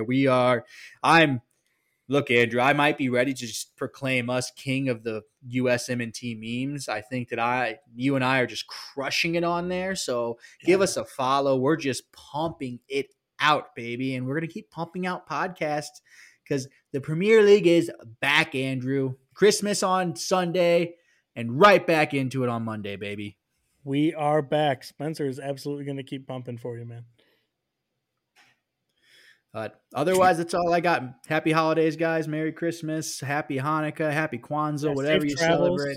Safe travels. It's crazy time to travel in the U.S. right now. Seriously. No, actually, stay safe. Travel well. 100%. Listen to us. We got 2 hours.